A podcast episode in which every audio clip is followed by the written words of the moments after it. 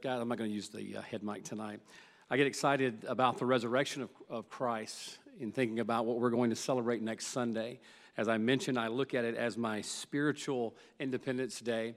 Uh, but there is no resurrection without a cross. You had to go through the cross first.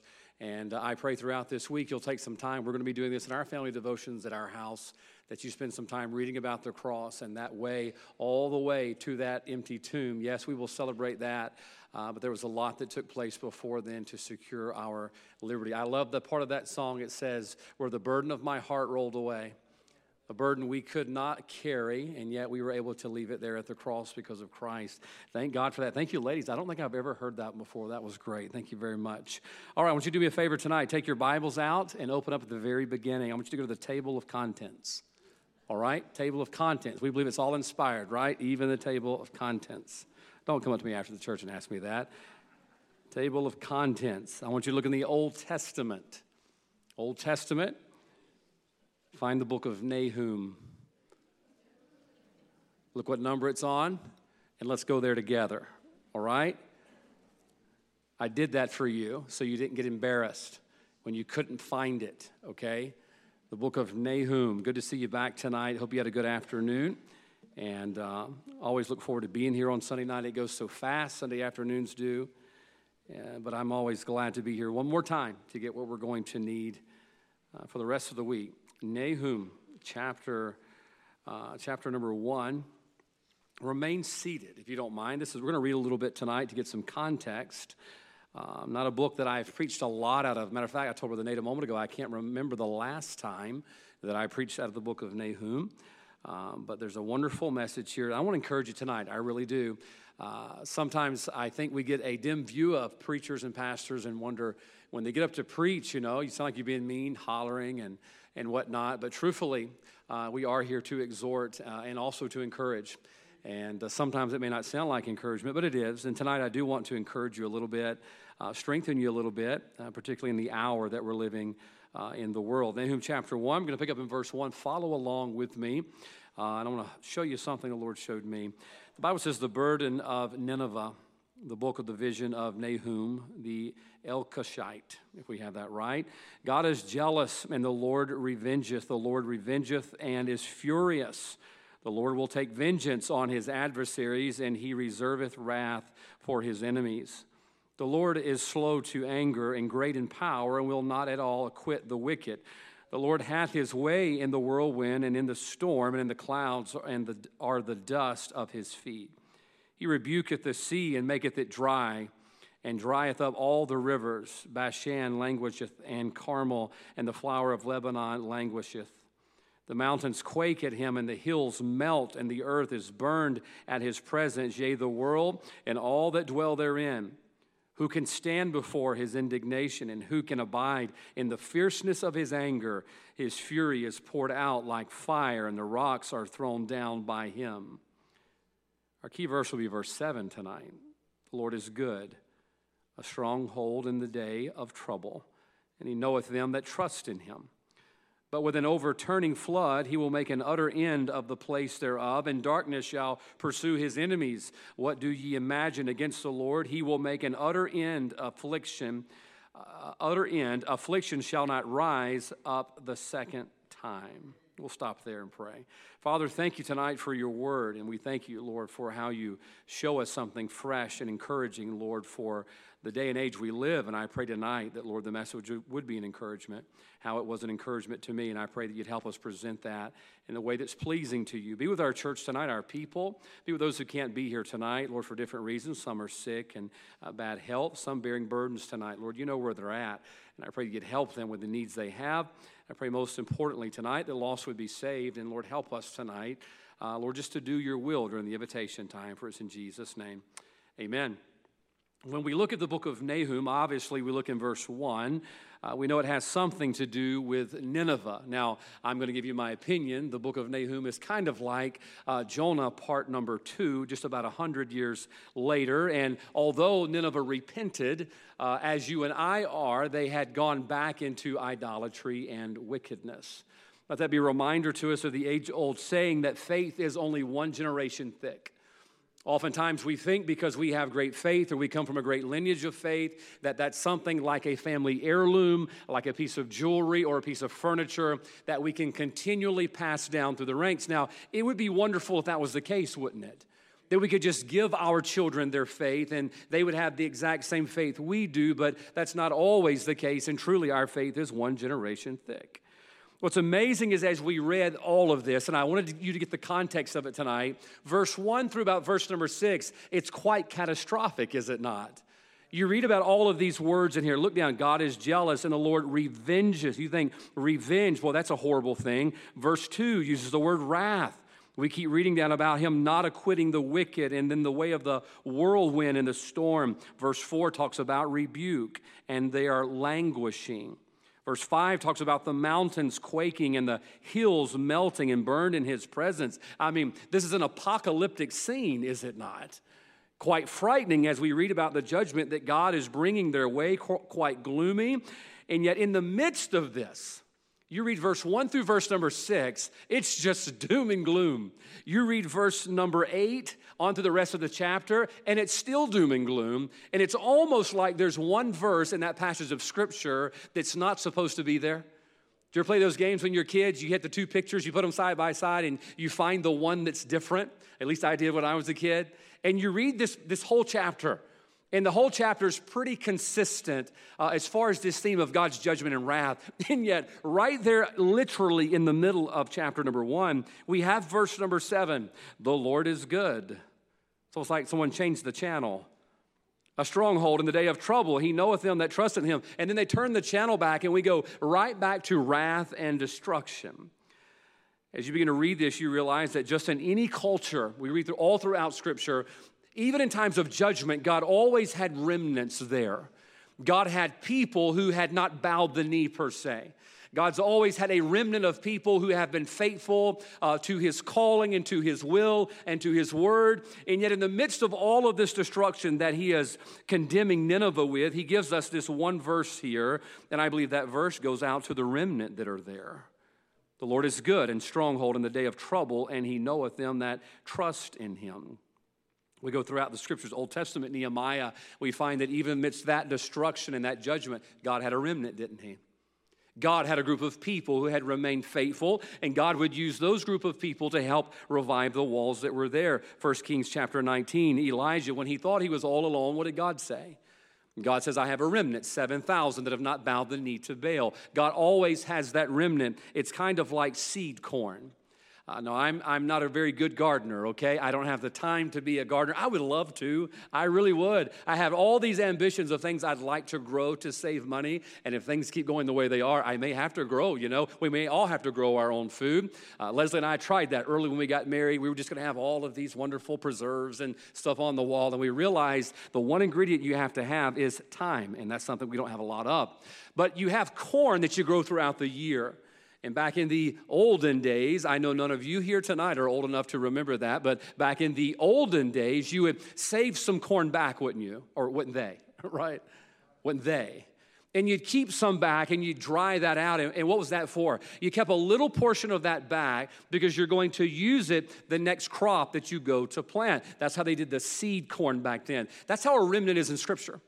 God would always keep some people back. God always had someone or a group of someones that he could use to produce the next crop of faith for the coming generation. So, what I want you to see is in the midst of all of this condemnation, God brings a single yet very sufficient verse to them The Lord is good, a stronghold in the day of trouble, and he knoweth them that trust in him. Now, I want you to think about our country.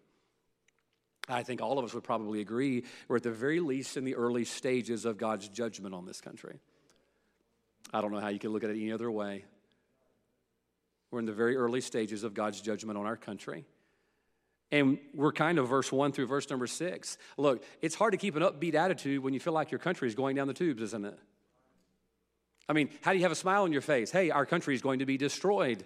Our country is being sailed down the river.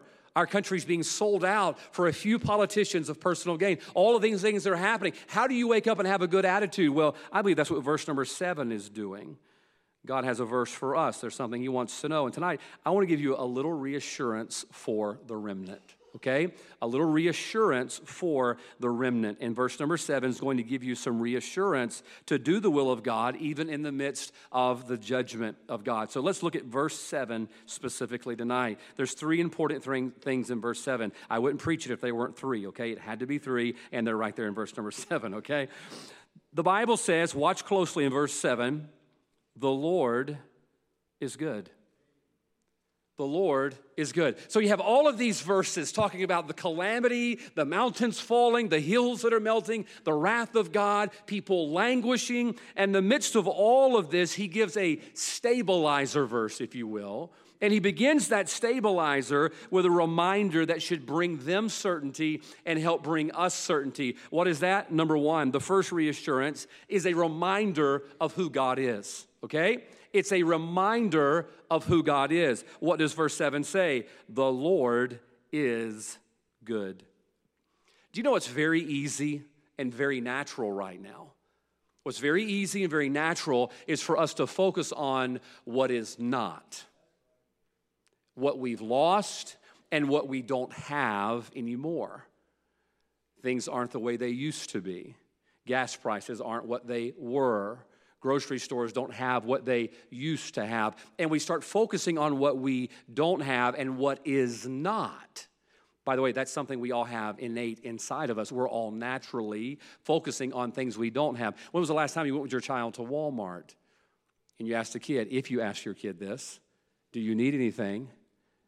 And they look up at you and say, No, mom, I have all the toys that I need. You're laughing because it's so ridiculous. I have everything. Matter of fact, I have too many toys, Mom. And, and I, I have too many too much junk food at the house. I, I don't need anything at all. When was the last time you did that? No, you asked your kid, Do you need anything? Yes. And they drag you over to the toy aisle. Why? Because we always focus on what we don't have rather than what we do have. By the way, that's not something you grow out of when you turn 18. The toys are just bigger, right?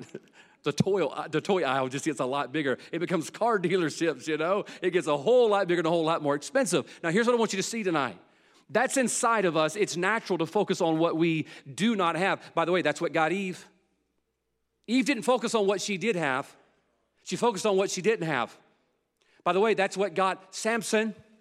That's what got David with Bathsheba. Here's David, a man after God's own heart. He has a claim he has, uh, I mean, he has songs written about him, and yet what brought David down? His desire for what he didn't have. You see, that's the natural focus of us to focus on what we do not have. That's what got the prodigal son. And that's just natural.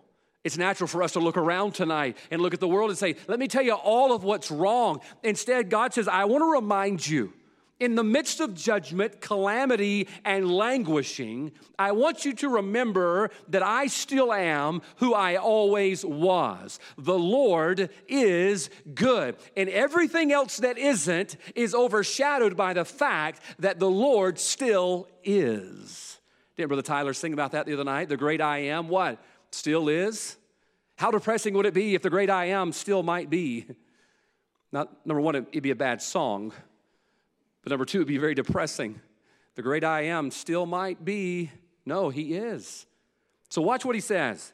The Lord is good. From time to time, the Lord needs to remind all of us exactly what we have and the fact that that overshadows what we don't have and what we're missing. I'll give an example. I didn't know I was rich until I went to Mexico as a nine year old kid.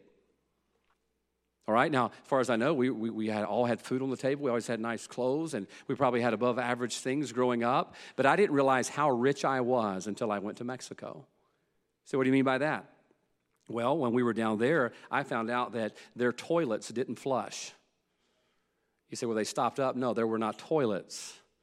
They were just holes cut in a piece of plywood in a little wooden shack out there in the middle of the desert. And Febreze wouldn't cut it, I'll be honest with you in the middle of the desert sun. Not only did they not have hot water, they didn't have running water. Matter of fact, kid uh, Juan, uh, Ardella's son, I went uh, over to his house one day. She had the local cafe there in the town, uh, and Juan showed me where he sleeps sometime. He slept in the bed of a truck. Now, I'm not talking about like in the back of a truck. Uh, the front of the, tr- the cab was not there, it was just the bed of a truck. His bed, sure enough, was a bed, it was the bed of a truck. And when I came home, to realize I had running water, flushing toilets. Hey, they didn't even have walls for their houses.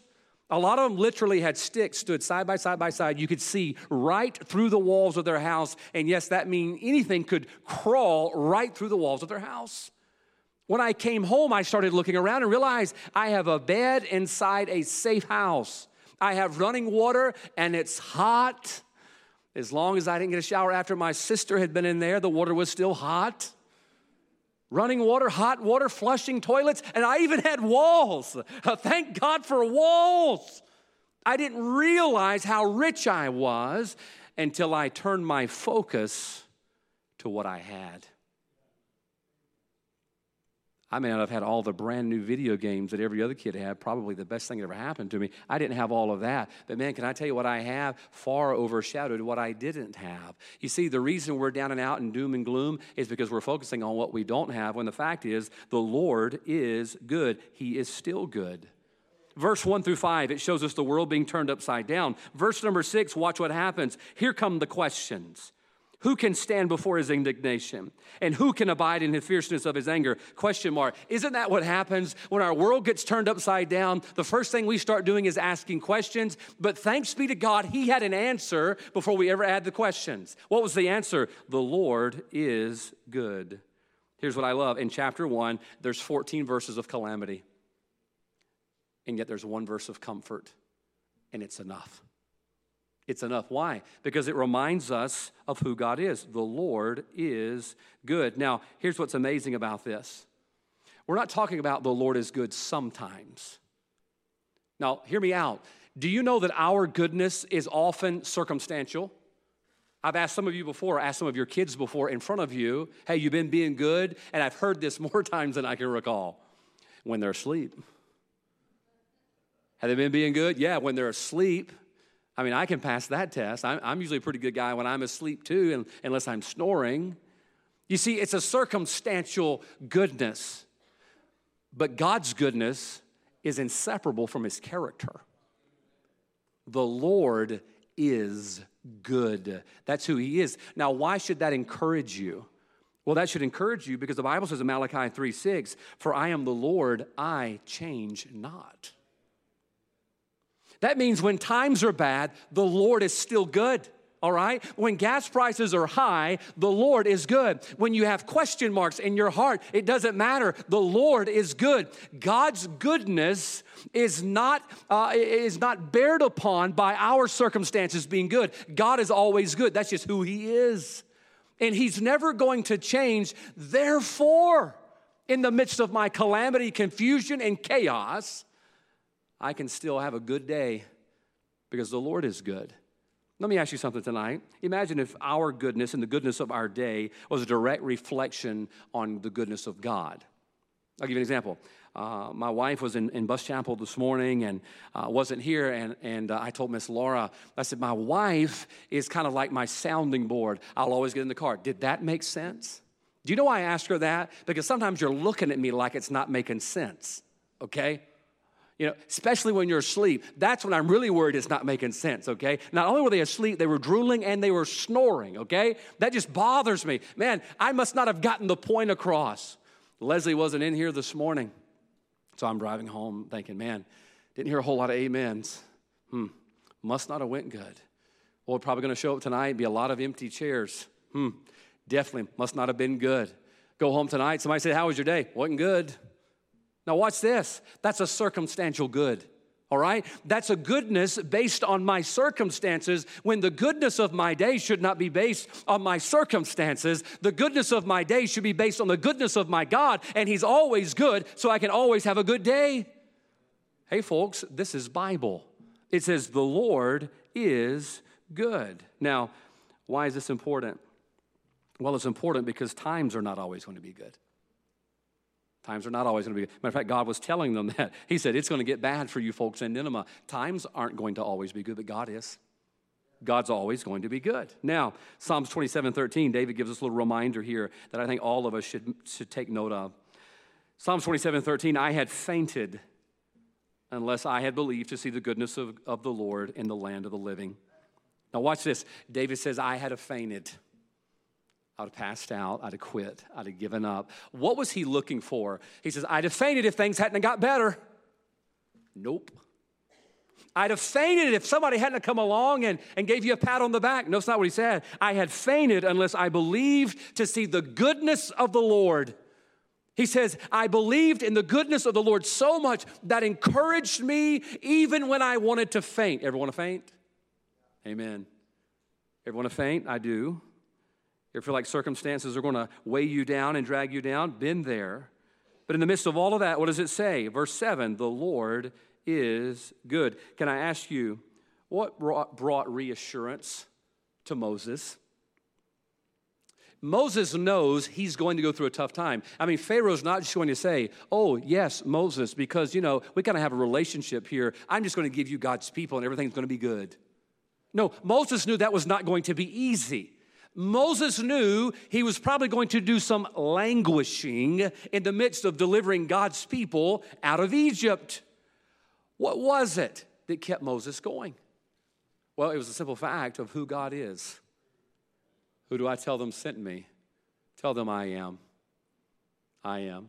You see, the wonderful part about that is, you say, how does that encourage anybody? Well, it means that He is what you're not. He is what you're not.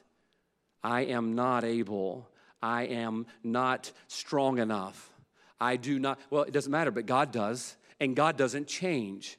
And so, therefore, as the people of God, I can have reassurance as part of the remnant that goes through the judgment. Why? Simply because of who God is. But look at the second part. The Lord is good, comma, he's going to give us another one, a stronghold in the day of trouble. So, you know, these circumstances in verse 1 through about verse number 6, those will make you run for cover, won't they?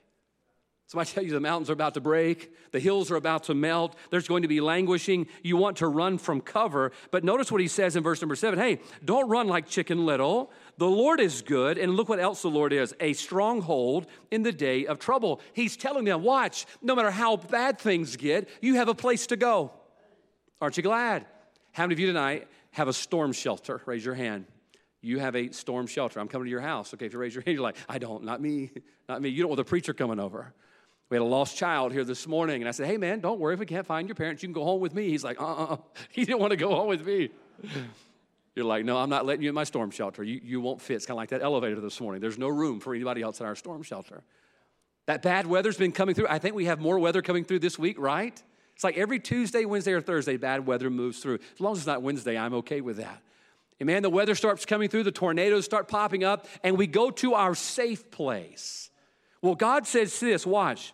The Lord is good, a strong hold in the day of trouble. The second reassurance to the remnant is a reminder of what God does. Number one, it's a reminder of who God is. Number two, a reminder of what God does. Now, what does He do? Well, the Bible says, these are two words the Lord is good, a strong hold. Hold. Can I tell you what God does?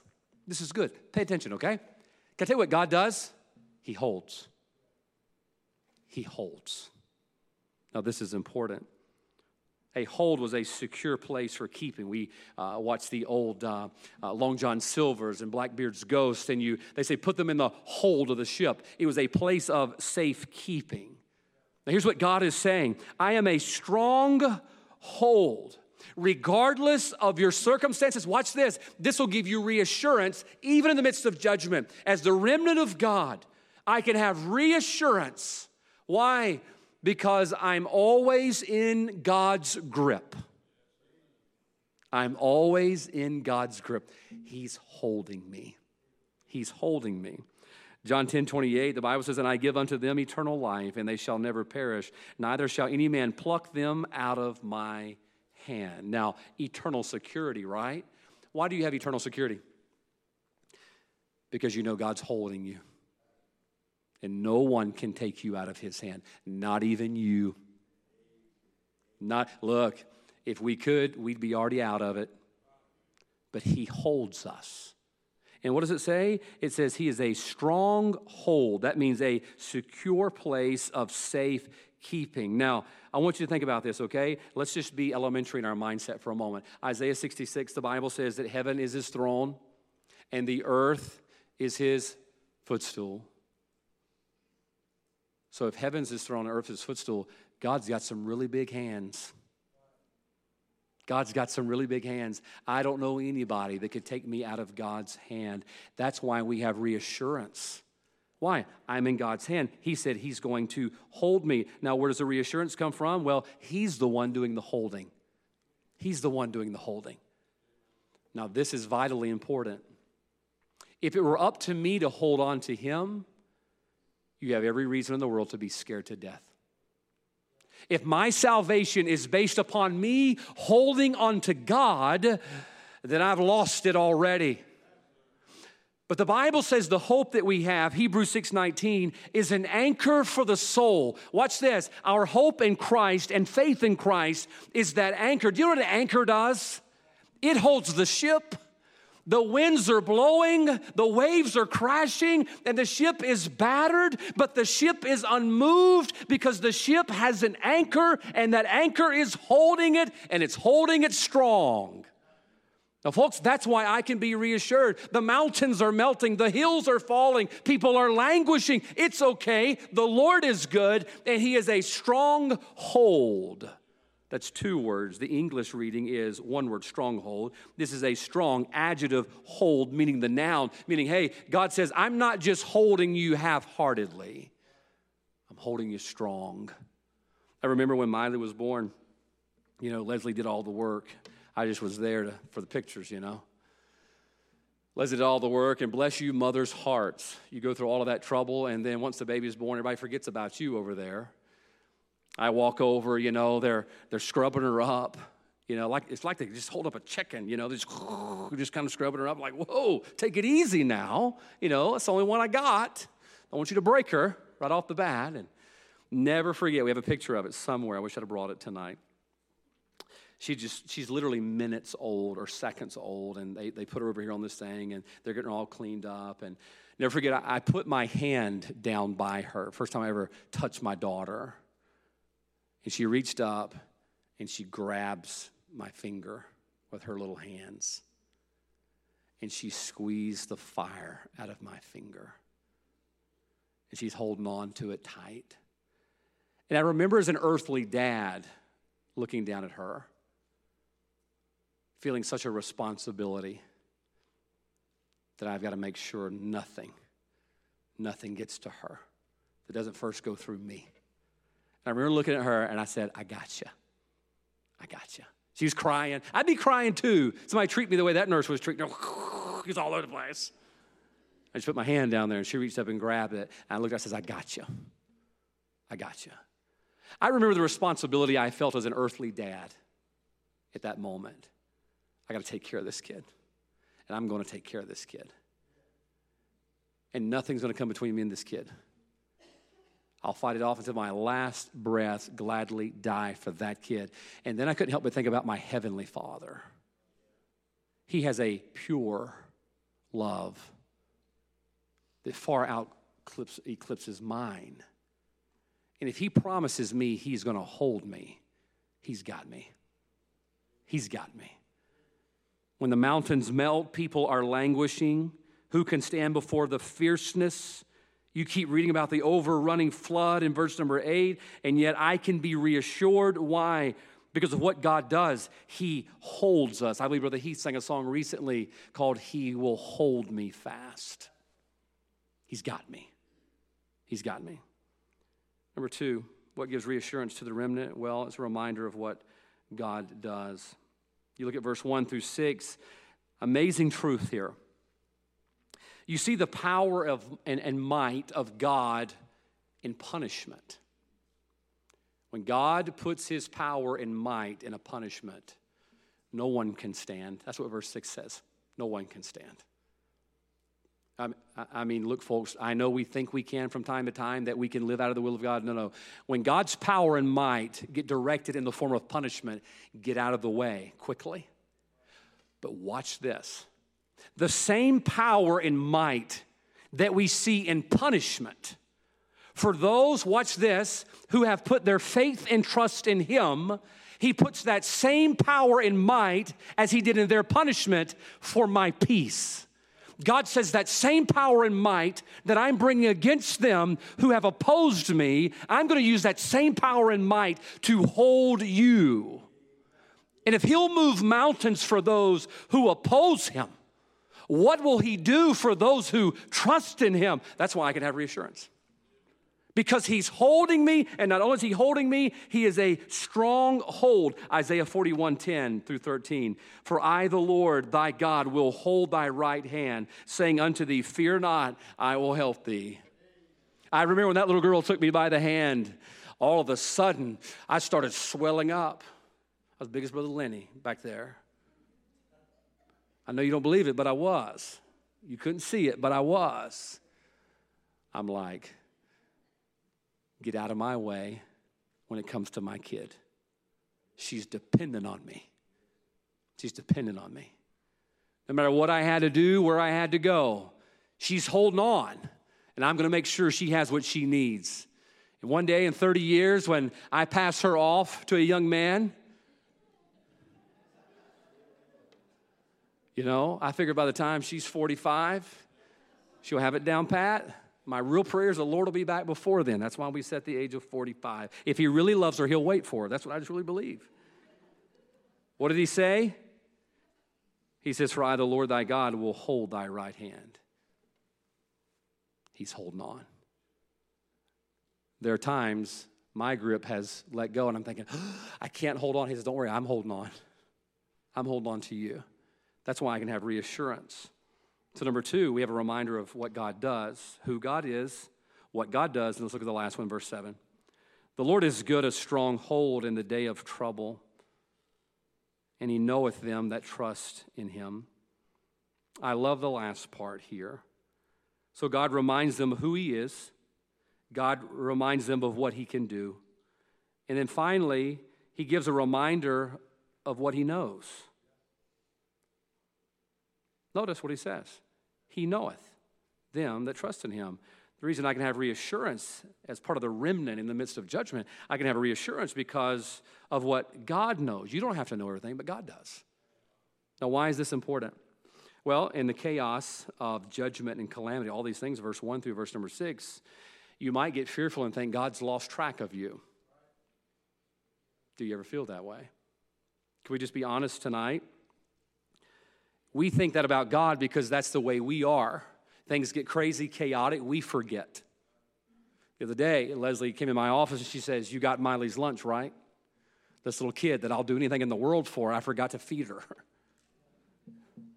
the big stuff, I'm gonna make sure I don't forget, okay? I said no, so I, I, did what I usually do when I forget her lunch. I run down the subway, I have a very nice lady down there, and she makes Miley a grilled cheese on the six inch flatbread. I come in, she knows what I want. Take her six inch flatbread, fill it up with cheese, put it in the microwave, make it a grilled cheese, boom, she's done. Leslie said, You didn't remember? I said, I said, I got busy. People came in. I had phone calls and all of this. And in the, in the midst of the chaos, I forgot my child's lunch. All right? Now, look, don't look at me that way. Some of you forgot your child. All right? You forgot your child at church, all right? I just forgot her lunch. And I just figured every once in a while she needs to fast. That's spiritual and all that, okay? The Bible says, I want you to know in the midst of judgment and chaos, when people are languishing, the mountains are falling, the hills are melting, don't worry. I know where you're at.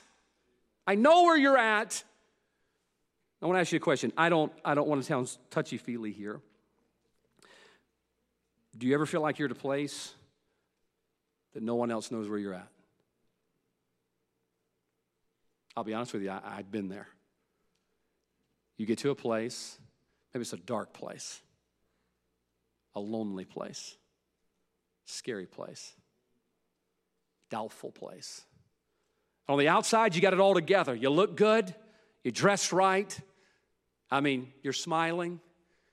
But in here, you're at a place nobody else knows where you're at. give you an example. The other night, I guess it was about 2 a.m., just, boy, I was burdened about a few things. Burdened down. Went to bed, 10 o'clock, 11 o'clock, 12, 1, 2, just rolling in bed. Just pray and roll over and pray, try to go to sleep, wake up, just burden, burden, burden. I know we've all been there. Can't sleep, you're so burdened about something, burdened about people. And I remember praying the last time, said, Lord, all right? I don't, I don't know the answer here, but I just need to know that you know the answer here. I said, God, I'm just burdened about this, burdened about this. Finally, I went to sleep. I don't know what time it was, but went to sleep. Next morning, I, I get a text on my phone, no joke. I showed it to my wife. It's from one of our members. I'll not call their name. And they said, I just want you to know you're on my heart, and I prayed for you today. I said, Thank you so much. I appreciate that. I said, Very burdened about some things, and I appreciate knowing people are praying. Here's what they said in the text. I've got it saved on my phone. I was burdened about you at 2 a.m. this morning, but I was worried you'd be mad at me if I texted you at 2 a.m. So I didn't text you. I told my wife all I could do was look up. He knew where I was. He said, I want you to know, I know where you're at. You ever feel like you're at a place where nobody knows where you're at? Nobody knows what you're dealing with in your heart. Nobody knows the burdens you're carrying, the questions you don't have answers to. You're scared to death and nobody knows it. What does it say? Look down at verse 7. He knoweth. He knoweth. He knows where you're at. In the midst of all of this judgment and calamity and chaos and crisis, all of this is going on. You're thinking, surely God's forgotten about me. God says. Know where you're at. And just like a simple text message that I got the other day, it was almost as if God Himself says, Hey, I know where you're at. I know where you're at. Think about this tonight.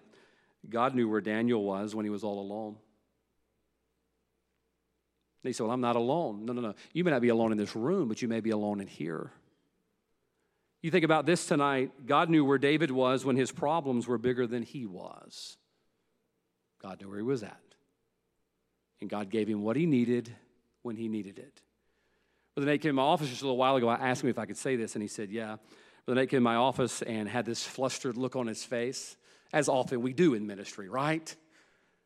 And I said, What's going on? And he just kind of exhaled a little bit. I thought, Oh, this is a doozy. It's like, Close the door. You close the door when it's doozies, you know. You don't want nobody else to hear. He said, I just got a text from my, my mom and my dad. And the text from dad says, We're, we're flying into Ohio, Cincinnati, Ohio. He says, Plane just lost an engine. And then his dad, why you parents do this, I don't know, began telling him how to handle the inheritance. No joke, he's got the text to prove it. Mom was sick, scared, lost an engine. They come, the stewardess comes out of the plane, comes down the aisle, and his dad was on the exit row and begins telling his dad what he's going to have to do when the plane crashes. They landed, by the way, okay? I'm going to take the stress off. Some of you were just on edge of your seat. Here they are, 35, 40,000 feet in the air, lost an engine, frightening. I'll be honest with you. Look, I'm not keeping it in at that point. All right? I'll keep it in not to be embarrassed in front of some of you people, but we're 35,000 feet. We're all chickens together. I don't care what you think of me. I mean, you're only going to think that about me for about, what, five more minutes? God knew where they were at. 35,000 feet, lost an engine. God knew where they were at. In the midst of the chaos, as captains and pilots try to get that plane on the ground, in the midst of all of that, God knew where they were at. They can have reassurance. We can have reassurance. Why? Because of what God knows. Say, do you know if we're going to get on the ground? I, I don't know. One way or the other, we're going to get on the ground. We nailed that down. God knows. God knows. Now, why is this important? Well, this is important tonight because God wants his people to be reassured. There may be 14 verses of chaos, crisis, and calamity, but that one verse is all you need to get through it. That you remember who God is, you remember what God does, and then you remember what God knows. What got Job through his trouble? Job says, Listen close. Look at my left hand, can't find him. Look at my right hand, can't find him. Look before, I don't know where he's leading me. Paraphrase Jeremiah Andrews' version. What did he say? but he knoweth the way that I take. Job had peace in the midst of a crisis unlike any of us will ever go through. Where did the peace come from? It came from the fact of knowing that God knew. I don't know where I'm at. I don't know what I, where we're headed, but God does. And when he hath tried me, watch this, I shall come forth as gold. Job says, God knows where I'm at. 2 Timothy 2:19 Nevertheless the foundation of God standeth sure having this seal the Lord knoweth them that are his. Now by the way this trick I'm giving you tonight only works if you're his. All right? If you don't know you're his, yeah, be scared. Be scared. But we don't have to be. Why? Because the Lord knows those that are His. I'll give you this and we're going to close. Joshua chapter 2, I love the story of Rahab. I really do. Beautiful picture of redemption, isn't it? The spies come in, and Rahab, you know, they, they work out this deal with Rahab. She's going to help them. Here's what she said in, in Joshua chapter 2, verse 12. Now, therefore, I pray you, swear unto me by the Lord. Says, I have showed you kindness, that you will also show kindness unto my father's house and give me a true token. You know what she's saying? In the midst of the trouble that's coming, when you guys get ready to destroy our city, don't forget me. Don't forget me. You know, I'm being honest with you. If I was Rahab, I probably would have doubted. These are the enemy, you know. They don't have to, they don't owe me nothing. When the war starts, they're going to forget. But boy, well, here's a beautiful picture in Joshua chapter 6, verse 25. And Joshua saved Rahab the harlot alive in her father's house, and all that she had, and she dwelleth in Israel even unto this day, because she hid the messengers which Joshua sent to spy out Jericho. You know what that means? God remembered. God remembered. Hear me out. God knows where you're at. God's not going to forget those that are His. And you may be going through turmoil, calamity, burden, grief. Look, we're living in an ever changing world. Everything changes. I mean, our economics are changing, our morals are changing. In the midst of change, it's easy to get unsettled. Do you know what? Even when we have changes in our staff, that's tough, isn't it? Can we be honest? We're the Sunday night crowd. Can we be honest together? It's tough. It's tough. But watch this. We can have reassurance. Why? Who God is, what God does, and what God knows. God knows where you're at, and He'll remember you. What did He tell the thief on the cross? The thief asked one simple question Remember me. Remember me. What did he say? Today thou shalt be with me in paradise. I'm not going to forget you. I know those that are mine. Be reassured of that. So here's a man hanging on a cross about to die. Not the most glorious of circumstances. And yet, even he could have reassurance because he knew that God knew who he was. So, tonight, as a church, I want to encourage you. In the midst of this world where mountains are melting, people are languishing, trouble is coming, it's easy to get unsettled, it's easy to get fearful and doubtful. In the midst of all of the change, God says, I want you to have a verse 7. The Lord is good He's a stronghold, and he knoweth them that trust in him. Can I ask you, are you trusting in him? Number one, are you trusting in him for salvation? If you're trusting in him for salvation, don't worry. He'll remember you.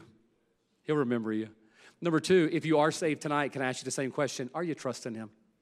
Are you trusting him? If you're trusting him, you have no need to worry. Why? Because of who he is, what he can do, and what he knows. Maybe tonight we need to ask God to help us a little bit in the area of faith that we might trust God a little more to have the reassurance we need. Let's stand with our heads bowed tonight. Heads are bowed, eyes are closed.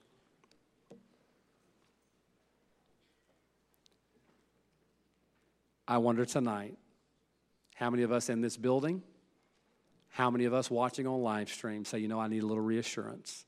Everything's going to be okay. Well, here's the reassurance. I, I can't give it to you of me. But I can promise you who God is.